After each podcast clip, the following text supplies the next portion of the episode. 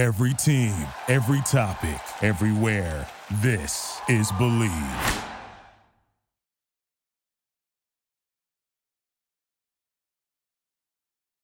Hello, folks. I am Jon Najarian, and this is Compound Interests.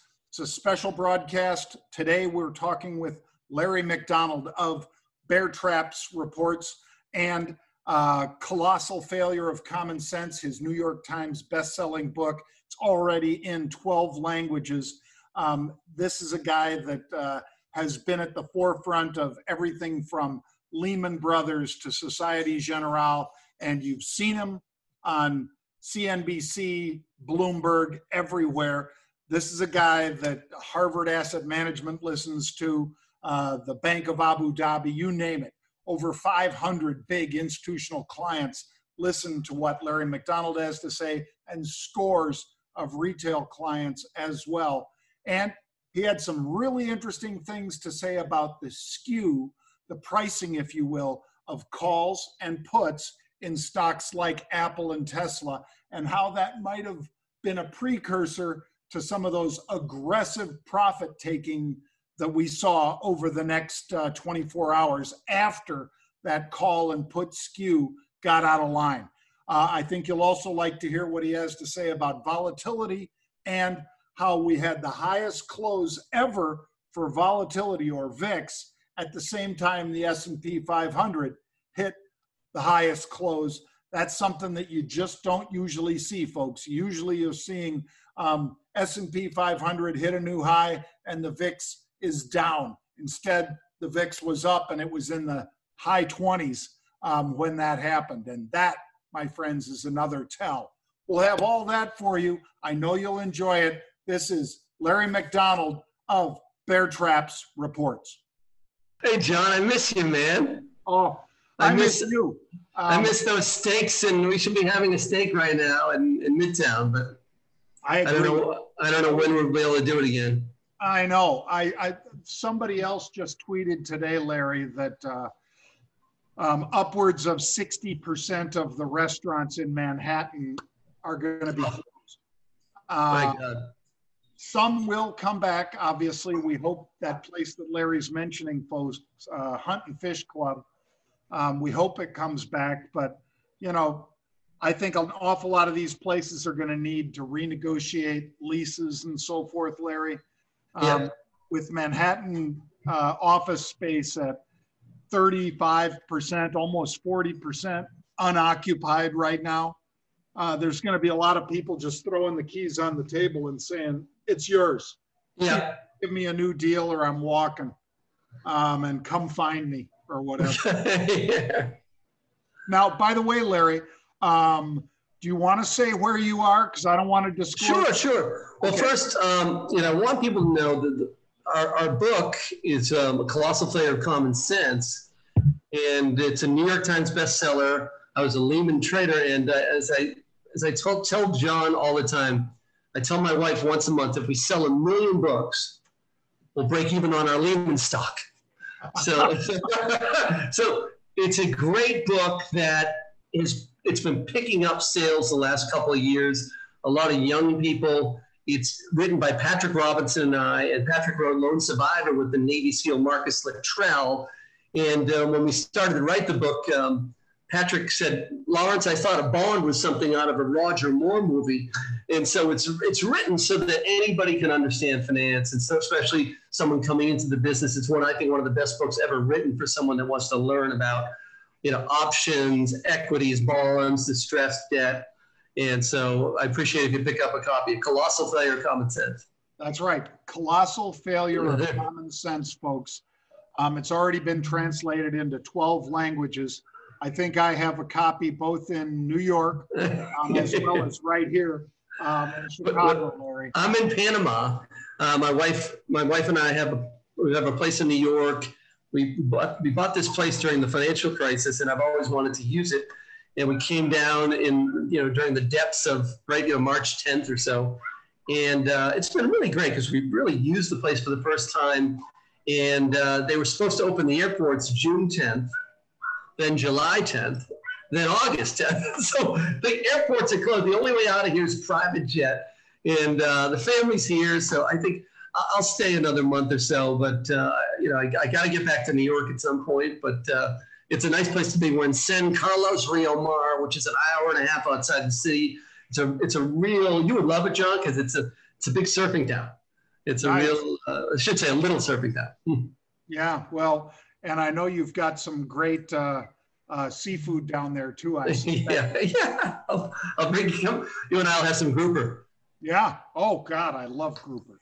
Now, um, I know a lot of the folks that are listening, in particular, the folks that'll listen to this over the weekend and so forth, because we're recording this on uh, the 3rd of September, folks. We've just had a big 800 point drop in the Dow, Larry, um, and obviously a big 500 point drop in the uh, Nasdaq. Biggest biggest moves outside of up moves. The biggest moves we've seen in months. Just uh, you know, we saw a big turnaround right after I think it was Larry on Tuesday after Apple and uh, Tesla both. Yeah, a little tremor on Tuesday. Tuesday tremor before the quake. Uh-huh. well, they both did their stock splits, of course. Yeah. Do that going in. Um, they both rallied big after the stock splits, and everybody was scratching their heads and thinking, well, isn't a $5 bill the same as five ones? Um, course it is. But, you know, the if it bleeds, it leads. And if it doesn't, they stab it. That's what yeah. I don't Larry. So obviously. A, a, great lesson there was um, one thing we noticed. So we have a Bloomberg chat with about 500 institutional investors, all buy side hedge funds. And two or three of them mentioned this week that Apple had a seven, almost an 8% candle. So as a trader, when you see a large cap stock make a new high, closing high, and then and then it and then it falls during that day, a, a, new high, and then it closes below the previous day's low. Uh, that's a candle, and for you know, you know, you're talking about a 2.2 trillion dollar company to have an eight percent candle in one day. That's that's that's usually a sign of a capitulation top that, that typically leads to more selling. Yeah, well, um, I, I, know that you had pinged me, Larry, about uh, some of the people that were more or less trying to force the market up. They were uh, uh, trying to get other people in, um, not by jawboning it, but by basically people that followed trades and data and things like that in the market. They were trying to get people trapped, uh, much like absolutely air trap report, except they were trying to trap bulls. Exactly, John. This is very rare. What happened this week was a bull raid, a bull trap. And think of like think of March, right?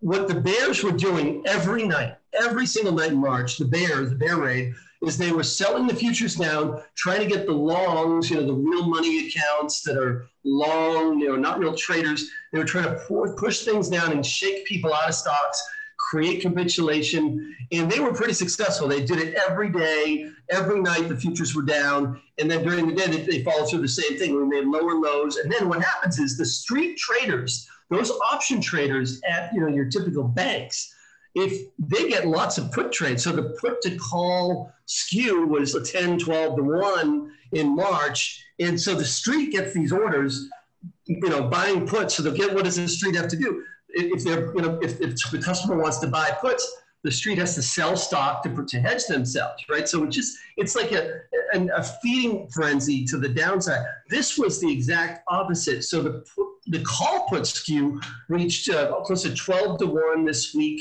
Uh, the, the, cost of calls versus on Apple, for example, a call that's fifty dollars out of the money, fifty dollars out of the money uh, on the upside versus fifty dollars out of the money on the downside was three times more expensive to buy a call, and which is highly unusual. So what we heard in the chat is three of our institutional clients said this: that a large buyer came in over the last week and bought massive upside calls on eight companies. Okay, um, Apple, I believe, is one of them. CRM is another, Facebook. So they buy these calls inside $2 trillion, I'm sorry, two billion a premium, Two billion a premium. And that forced the street. So the street has, if you're a trader uh, on options and someone comes in in size on eight names that big, what can you do? You can turn away the order, but if you do that, the whole street will know and you'll be out of business in a month.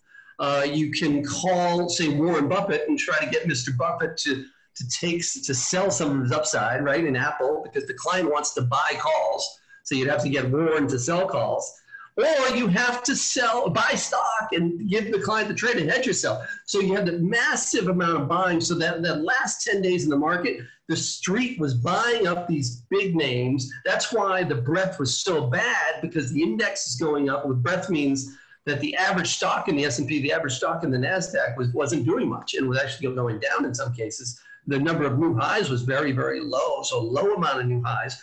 Big, big whale comes in and guess what happens next? Then the quants, the, the copycats come in, they copy this big buyer. They're all doing the same thing. Then the Robinhood people come in, the little guy, Monday, Tuesday, and the whole thing just set up for you know a really ugly reversal. So, but we we heard through the grapevine it was a, major account around the world, uh, but um, I heard it about six times, so it's probably pretty credible. But I, I and there was Citadel put out a research report about this as well. So it's it, I, I'm very highly confident that this took place. Oh yeah. Well, um, there was uh, you mentioned uh, uh, Robinhood, so I got to go there. Um, so you and I mainly talk to, even though we might both, you know, certainly have friends that are retail traders. Nothing wrong with being retail, um, but Robinhood is retail. I mean, the average Robinhood account is under twenty three hundred dollars. Um, so obviously, uh, if you're listening to this, folks, those of you who are institutional traders, don't turn it off because um, I'm still going to talk about you, but I'm going to talk about some of the Robinhood traders right now, Larry, because I think this army of traders that it's not just Davey day trader, you know, um, uh, DDTG, Davey day trader. Um, it's not just Dave Portnoy. It's all of these uh, folks that have been locked in at home, don't have sports to bet on until just recently, um, probably don't feel nearly as comfortable making bets on sports as they used to because it doesn't feel the same. I mean, no. yeah, you're watching a basketball game, but you're watching it with no crowd. You know, there's not all the guys waving the things at the you know, free throw shooter and all that kind of stuff. It's none of that. Um, it's not the folks at the baseball game screaming at the first baseman or the pitcher. Or you don't have a feel for the team really because you're out of connect. You know, there's yeah. no connected connectivity. So I, I think that there's a whole host of reasons why Robinhood gained, you know, call it five million accounts since the beginning of the year, Larry. oh, that is a phenomenal number. Three million in the first quarter alone. And wow. additional traders. I keep forgetting that. Thank you, John. Well, mm. I, I, think that these Robinhood uh, folks, um, people keep saying, oh, this is not going to end well. And when I was discussing this with a technician friend of mine, Brian Shannon, and a guy that I think you know too, uh, Joe Fahmy. Yes, uh, I did. Joe, yeah, Joe. Yeah, Joe's a friend. Love them both um, we were discussing this and we're like, who says it has to end? What are you talking about? The market's going to stop. It's going to close. We're not going to trade anymore. Well, you know, because you hear that over and over again. Oh, this is not going to end well. Whether it's Leon Cooperman, Warren Buffett, um, Charlie Munger, you know, whomever it is, they're saying, oh, this won't end well. Trust me, this doesn't end well. I think that's really uh, uh, a dim view of uh, people, uh, in particular of these new this new army of day traders. Uh, I think it's also ignorant to say end because markets don't end. Yeah, they stop, and yeah, you could have um, a bull run like we've had basically since the end of March, where we've gone from the lower left to the upper right, you know, on a pretty aggressive pattern. But it doesn't mean it ends, Larry. It means okay, bears are in charge for a while. That's yeah. the way markets go. You've got bulls in charge. You talked about at the beginning, you know, those people that were buying, you know, hitting the markets. People want to buy puts, then they're selling stocks, and that causes that tumble to the downside. And then you said most recently, it's been the opposite. It's been people wanting to buy stocks. They're buying calls. In particular, they couldn't buy stocks like Apple that was, you know, pre-split $500 or Tesla that was $2,100 and things like that.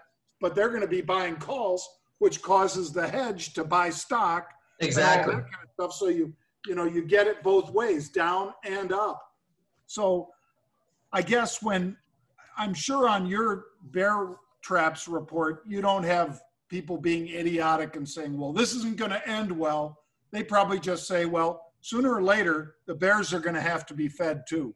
Because yeah, and the big thing I've been hearing is that it's more likely that we just have a big rotation where, so I think that our thesis is this around tech versus commodities really for the last 10 years, we've had no inflation because we had a Brexit, we had a trade war, we had COVID, we also had the Tea Party, yep. uh, which was vicious, you know, austerity in the United States and Europe. And then we had a smooth functioning supply chain, you know, the most function, the most incredibly functioning supply chain, you know, funded by the Chinese uh, and the your Asian countries. And all those, every single one of those things has changed and now we have universal basic income for the first time. We didn't have that. I, I talk about this in my book. You know, the fiscal response to Lehman was nothing like this response, right? And right now we're essentially in universal basic income in the United States, universal basic income in, in, in Brazil. So this is a much more populist rebellion fiscal response this time, whereas the previous decade was much more uh, austerity and monetary policy, right? So rate cuts and you know QE and fiscal controls. This is much different. So if that's the case, uh, the, the, probability of, and here's the most important thing, the certainty of deflation has gone from the last three months to like 100% certainty, 100% certainty in terms of deflation, to more like maybe 20, 30, 40, 50% certainty. In other words, there may be you don't you don't need inflation to have a major asset shift. Right now, there's eight trillion dollars in the FANGs, right? and the amount of money that's in commodity stocks is probably less than one trillion dollars. The whole basket of them, right? So, so you're going to see some type of move towards stagflation over the next two, three years, and I think you'll see a big shift. And so we're long a lot of commodity-based companies, your mosaics, your Teck Resources, your silvers, your gold, your XME, and so we're more, much more overweight that what we call the global cyclicals. And now with that weak dollar, the weak dollar is, is giving the rest of the world an incredible uh, economic revival because when the dollar's weak, the Chinese currency can strengthen and it helps all of, the, of China's trading partners. China's done a big fiscal plan. So you're right. It, the whole point, it doesn't end well. It's probably going to be more of a colossal shift in asset prices from. And remember, keep, and here's my, the last thing I'll say on this. Think of Warren Buffett in the last two weeks, he bought a commodity based financial companies, which are commodity traders, and a gold miner. So he's taking six, seven billion dollars. He's buying hard assets. You want to be buying hard assets and less financial assets. You want to be taking down your exposure to financial assets and increasing your exposure to to commodities. And and so the future of risk parity, John. So risk parity, like the la- all these models have been the last ten years, stocks and bonds. And we're going back to like a 1960 risk parity where it's stocks, bonds, commodities, and maybe even real estate. Now, uh, folks, for, for those of you who um, uh, are, are listening to Larry and you've seen him on CNBC, but you probably don't know that, you know, Harvard Management Company uh, is one of the folks that, you know, listens to what this guy says. Um, you know, the folks up at the Hoover Institute, uh, folks um, at, you know, these huge family offices, the National Bank of Dubai and Abu Dhabi and things like yes. that. There are, there are some pretty powerful folks that follow what Larry's talking about here. So when Larry's saying, well, hard assets, if you don't have enough of that, if you're really way overexposed, I mean, I'm heavy, Larry, in tech still.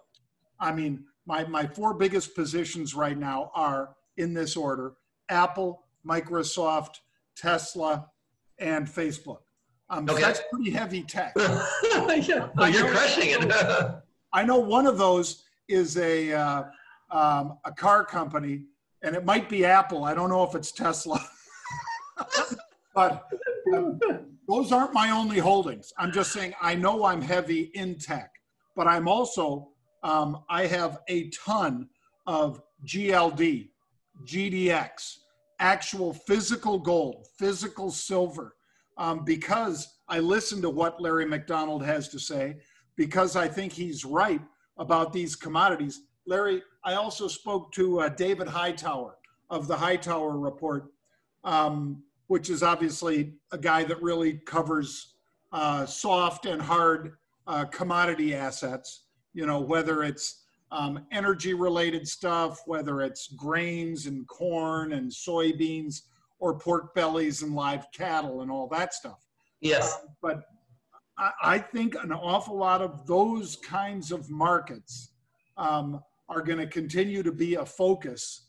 And if people don't have exposure in that, and they're like me, they're they're they're maybe heavy in tech, but if all you've got is tech, you know, today was an ugly day. Um, luckily for me, that's not all I've got. I've got an awful lot of companies that are exposed, like you're talking about, Larry, to the Teck Resources, um, to BP, um, Chevron. Um, I've even got some banks, believe it or not, for the first time in a long time, Larry. I've banks got, are cheap. well, I've got KeyBank, I've got JP Morgan. Those are really my only two bank banks. I, I wouldn't mind having TCF, but I don't have it right now. But I also have PayPal, which is, you know, payments, I'm going to say, along with Square, which I say is payments, especially with their cash app. Um, I like those guys a lot. Um, but when you're talking with all these big, you know, money managers and you're giving them, you know, the download of what you're looking at now, we've got basically what 70 days, 60 some odd days before the election, Larry. How long or uh, how long before you have to have your final bets down into the election? yeah. I'm not saying you have to pick a direction now, whether it's Democrat, Republican, whether the Republicans take back the Senate, whether they lose the Senate, whether Trump wins or doesn't win. But when uh, when is it going to be too late, other than the day before the election? When is it going to be too late to put on positions because everybody else will already be in them into the election? Well, you know, there's, there's certain trades that work like months ahead, and there's certain trades that work last minute. I'm, I'm looking back to 2016. In 2016, the Trump trades really, uh, I mean, you could have bought them pretty cheap the week before because nobody was expecting Trump, right? So in the last, you know, couple of months, we've gone from high probability of Biden now more, more kind of more balanced. Um, but the big thing for the next two weeks in our client chat, and what we do is we recap the client chat. So we've got 500 institutions in there. We recap it for the retail audience. And one of the things that we've been saying the last couple of days is the Fed meeting. We're hearing from the institutions that the Fed, for the first time, is a little bit concerned, just a touch concerned about inflation. And they're not going to, like, remember, this is so important when when convexity in the bond market and tech is so large, in other words, if you think of like right now, the, there's eight trillion in the fangs, there's ten trillion in U.S. corporates, right? So, so investment grade bonds, and then there's 14 trillion in treasuries. So that's a huge. A lot of those companies, especially like Netflix, these companies are like what we're called terminal value. They don't they don't produce earnings that they're reinvesting all the earnings and you're really buying a long-term cash flow. Okay you're buying a long-term cash flow. So as you think about the fed if if the fed just and like you saw this with the taper tantrum in 2013 you saw this a little bit in 2011 the fed just just acknowledges for the first time inflation risk then there'll be a revaluation of some of these some tech companies and I think that's what's happening today because what, what, what's leaking around the last two, three days is that the Fed's a little uncomfortable with, uh, with the amount of, it's not that we have inflation, but we have like stagflation. We've got lumber up 100%, copper, cobalt up 20% month over month. You know, these are, these are big, big, uh, you know, commodities, and the whole basket of them. The Bloomberg Commodity Index is ripping. Um, the DBA, which is a which is an ag ETF, that's been ripping. So for the, if they just John, if they just acknowledge inflation risk, just a touch, just a little tiny crumb of acknowledgement, it'll re reweight, um, you know, more growth to value. And so that's one of the, the warning signs. The other thing that they're going to do, which we're hearing from all of our clients, ACG Analytics in Washington has been fantastic. There's a high probability, and you saw it in some of the speeches today with Evans. They are sick and tired. They don't want to go down this 2010, 11, 12, 13, 14, 15, 16 path where they're doing all the work in Washington. Remember, the Washington was in sequester from 2011 to 2016. I mean, what that means is, you know, President Obama, you know, I, I, I lean Republican, but he had a very tough deck to play with because the Republicans controlled the Senate, they controlled the House, they controlled the Senate in 2014, they controlled the House, and sequester basically froze spending, right? So, there was so there was no fiscal help, and the monetarists had to do everything. And they, uh, the Fed is livid. They they want help from Washington, especially with 27 million people that are still getting some type of assistance, 300 a week down from 600.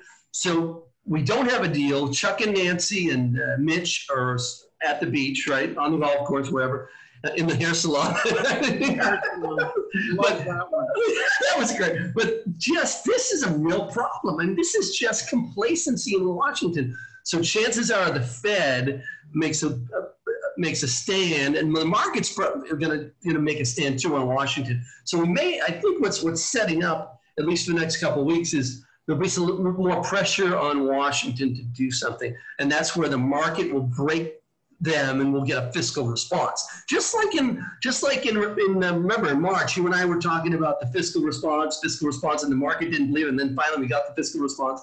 I think we're heading toward that. But if you come to the election, here's my election bet. Okay. So for a very speculative investor, I mean, this is really more institutions. But what we noticed in 2016, if Trump wins, Fannie and Freddie equity and Ackman's along this, he talked about it today on Bloomberg. Fannie and Freddie equity and preferreds, more like preferreds, are just a real home run because Trump wants to recap and release them. And, and they want to basically, this would be like one of the biggest IPOs in the history of, ca- of the capital markets, where they're going to bring Fannie and Freddie out of conservatorship, and they're going to do a road show out to all the big West Coast institutions, and they'll show Buffett and everybody. This is a cash cow, and right now it, it's pretty cheap because if Biden wins, the, the, the worry is is that you know with within with administrations, uh, the, the Trump administration plus the FHFA, uh, Mark Calabria's team, they've done two years worth of work to get this, you know, everything ready. They're dotting the I's, they're crossing the T's. And so the, the Biden administration could really wipe out a lot of that work. So there's risk there. And so you're, you're talking about a colossal move higher, you know, if Trump wins in the Fannie and Freddie trade.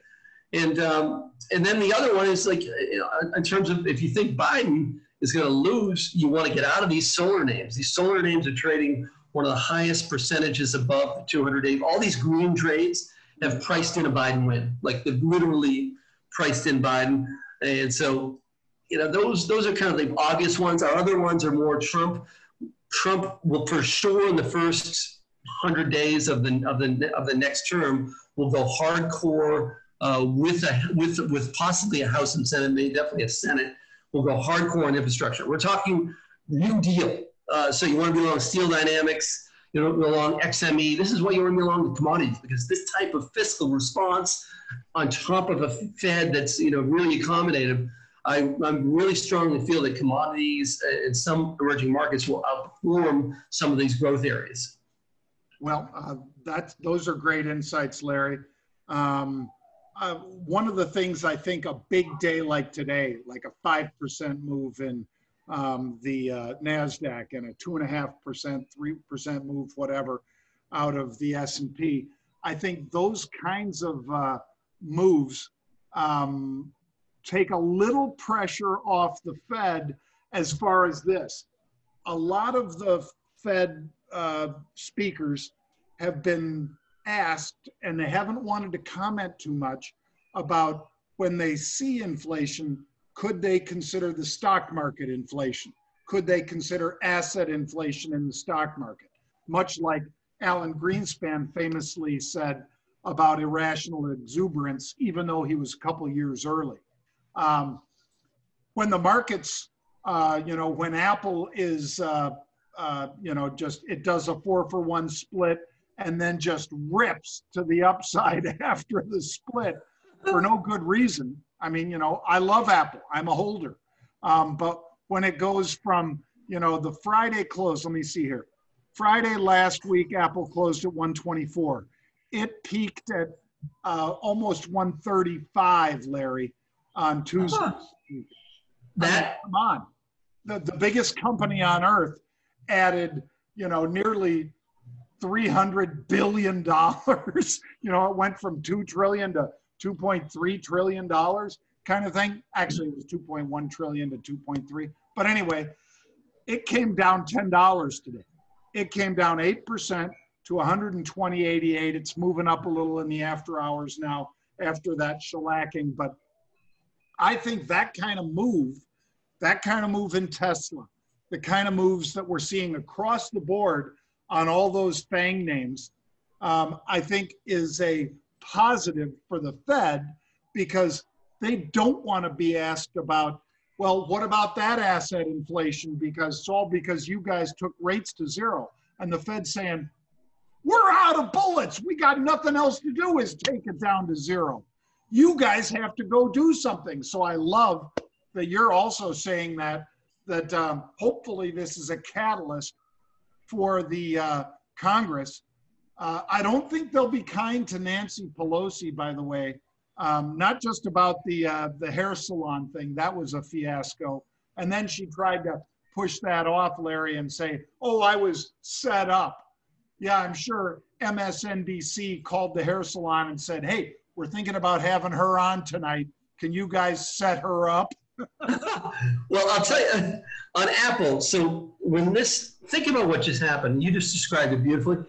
This is manipulation. I mean, somebody came in and bought two billion of calls across these tech stocks. Let me give you an example. In our Bloomberg chat, here's the trade that a client put on, and he, and he showed it to us, and he gave us permission to share it because he thought it was so crazy cheap. So Apple was $130, okay? Call it Monday or Tuesday, $130. He bought the 200 call, so $130 stock. Mm-hmm. He bought the 200 call January 21, so four months, four months. He bought the 200 call and he sold the 250 three to one. Okay, so he sold three of these and bought one of these. He took in close to four dollars. Three. They took in premium of massive premium, like three three dollars and sixty five cents of premium that he took in to do that. And the only way he loses money in that trade is if Apple goes to nearly five trillion dollar market cap. by by January. Five trillion. That's how much premium. This what happened, Jon, this week is so. You know, it's so despicable because these, you know, these whales came in, they distorted the market. Because what happened is they came with that big order, then the street had to buy Apple, then the quants followed in, then the Robinhooders. So everybody chased this up. You know, the, everybody's like chasing the whale, and the minnows are chasing the whale and then the whale uh, probably unloaded some of the position yesterday or today. And then all of a sudden the street has to take off those hedges and boom, it's just, and the little guy's left holding the bag. And I'll tell you, my, when I first started the business in 1990 in Merrill Lynch, I made, you know, I was trying to make some money in options. And um, I had like all this beautiful premium. And the next day it disappeared. And my, my, my, my boss at the time said, Larry, never forget, when it comes to options, they show it to you, then they take it away. And that's that's what happens is, as a retail investor. You got to be so careful uh, in the options market and uh, and just watch out for that type of manipulation going on behind the scenes.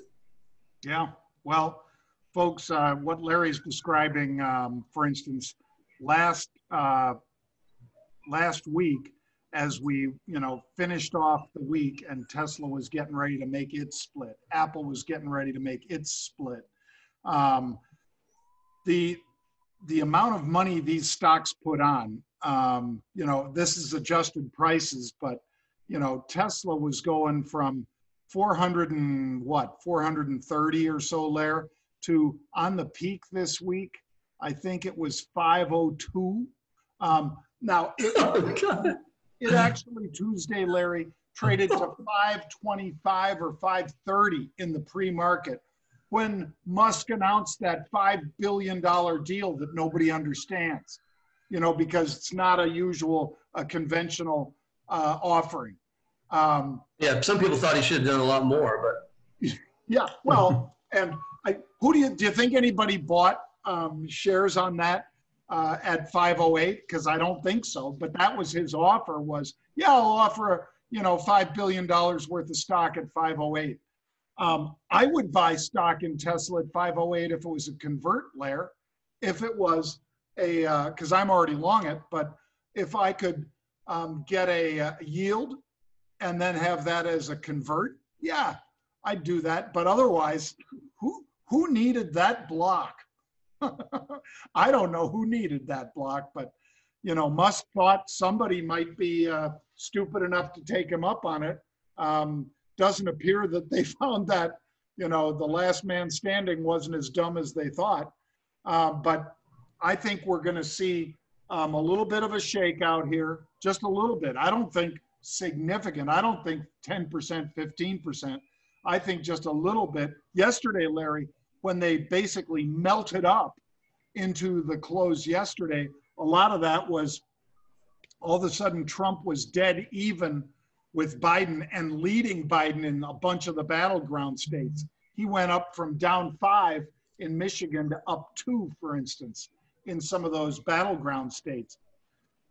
People had to rejigger positions yesterday that they're wishing they hadn't today, not because of poll numbers, but because of the markets. Um, but that will be just an incredible thing. And Larry, I'm you're a guy that watches volatility as well. There will be volatility not just into election night, but over that next couple weeks as they try to get these votes counted. This is something, you know, yeah, we had to watch that when it was Bush and uh, Gore, but yeah. that same thing again here, unless one of them really just late, you know, slams it and it's just over on election night. If it's not, then as those votes are getting counted, it's going to be very interesting. Well, fascinating thing on volatility. So today, the VXN, which is the VIX of the NASDAQ, it traded at a premium to the last three years. So even think of like how volatile the market was, Jon. You remember Christmas 2018. You'll never forget when, when Powell tried to dig in on the rate, cut, rate hikes. Remember? Yep. And remember how volatile things were. The VXN is way above uh, that level, like 20, 30% above that level. You remember the China currency deval in 2015 in September? So the VIX today is the, the VXN, which is the NASDAQ of the VIX, is the highest since um, really going back to the flash crash. Um, well, well, I'm sorry, it was higher in March, right? Besides March, besides March, because March was obviously the, the, grand, the granddaddy of them all. But you got to go back to the, the to literally the flash crash of 2011 to get a VXN that high. And think about that's that's the crazy thing about what happened this week. And Jon, this is an amazing stat. So the the S&P made a new high yesterday, right?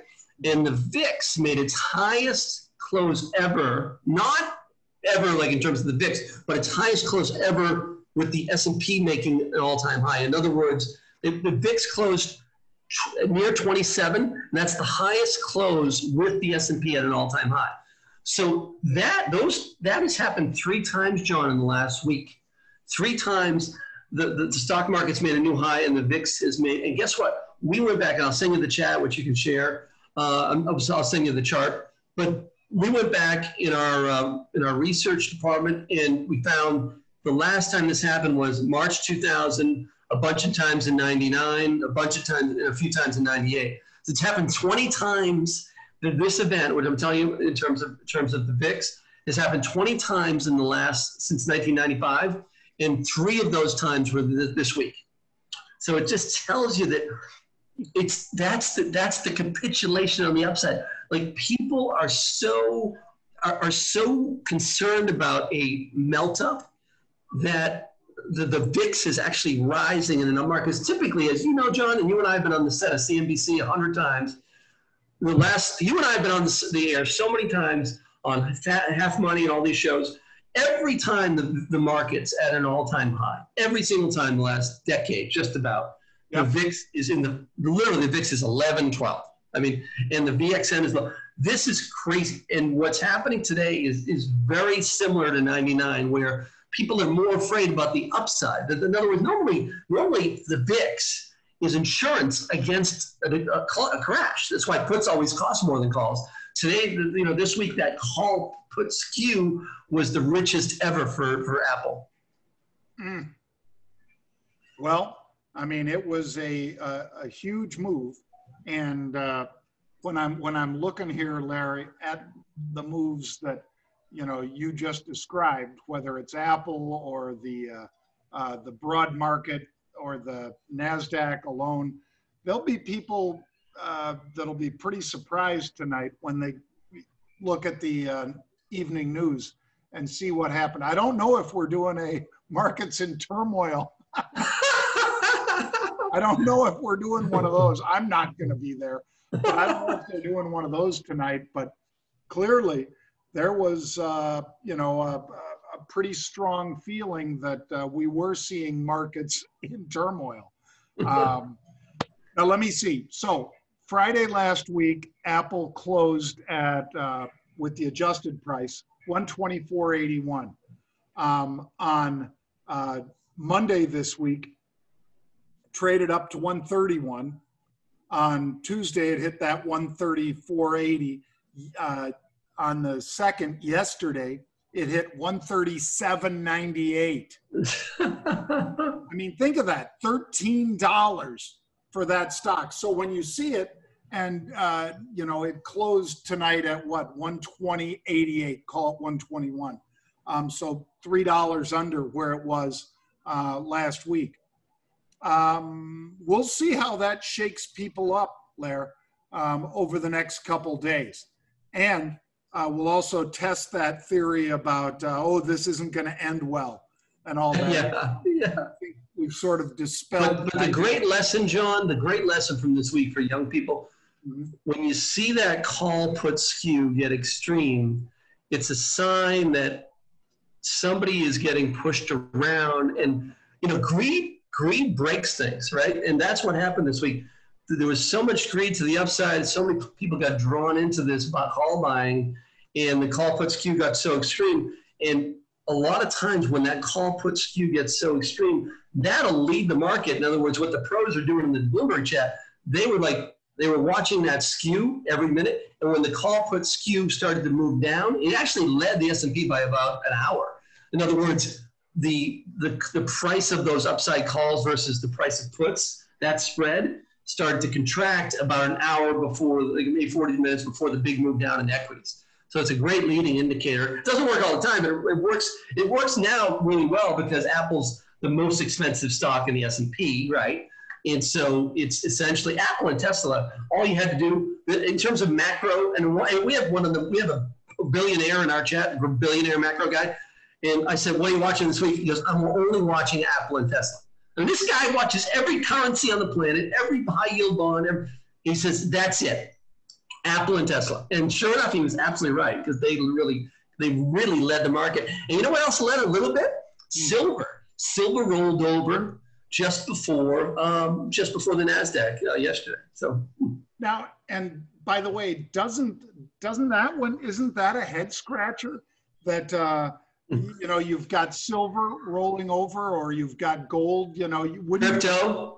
Essentially, the, all the risk-on assets, gold, silver, crypto, they rolled over first. Then the Nasdaq followed, and unfortunately, crypto, silver has become a real risk-on trade. And so we we took a big position in March. I sent you our report in April. We did like a a, big pit. We called it uh, lessons from Omaha because I, I, got invited. Charlie Munger invited me out to Omaha, and he gave me some great trading lessons, investing lessons. I put them all in our report. I'm happy to send anybody who wants a copy of the Bear Trap Report. Just go to uh, thebeartrapsreport.com to inquiries or Tatiana the Bear Trap Report. We'll send you that, that report with Charlie Munger. But you know, lo and behold, you know, that reversal relative to the, the, the recent move, it's gone, it's become a risk on, risk off asset. And I think it has a little bit to do with the Fed.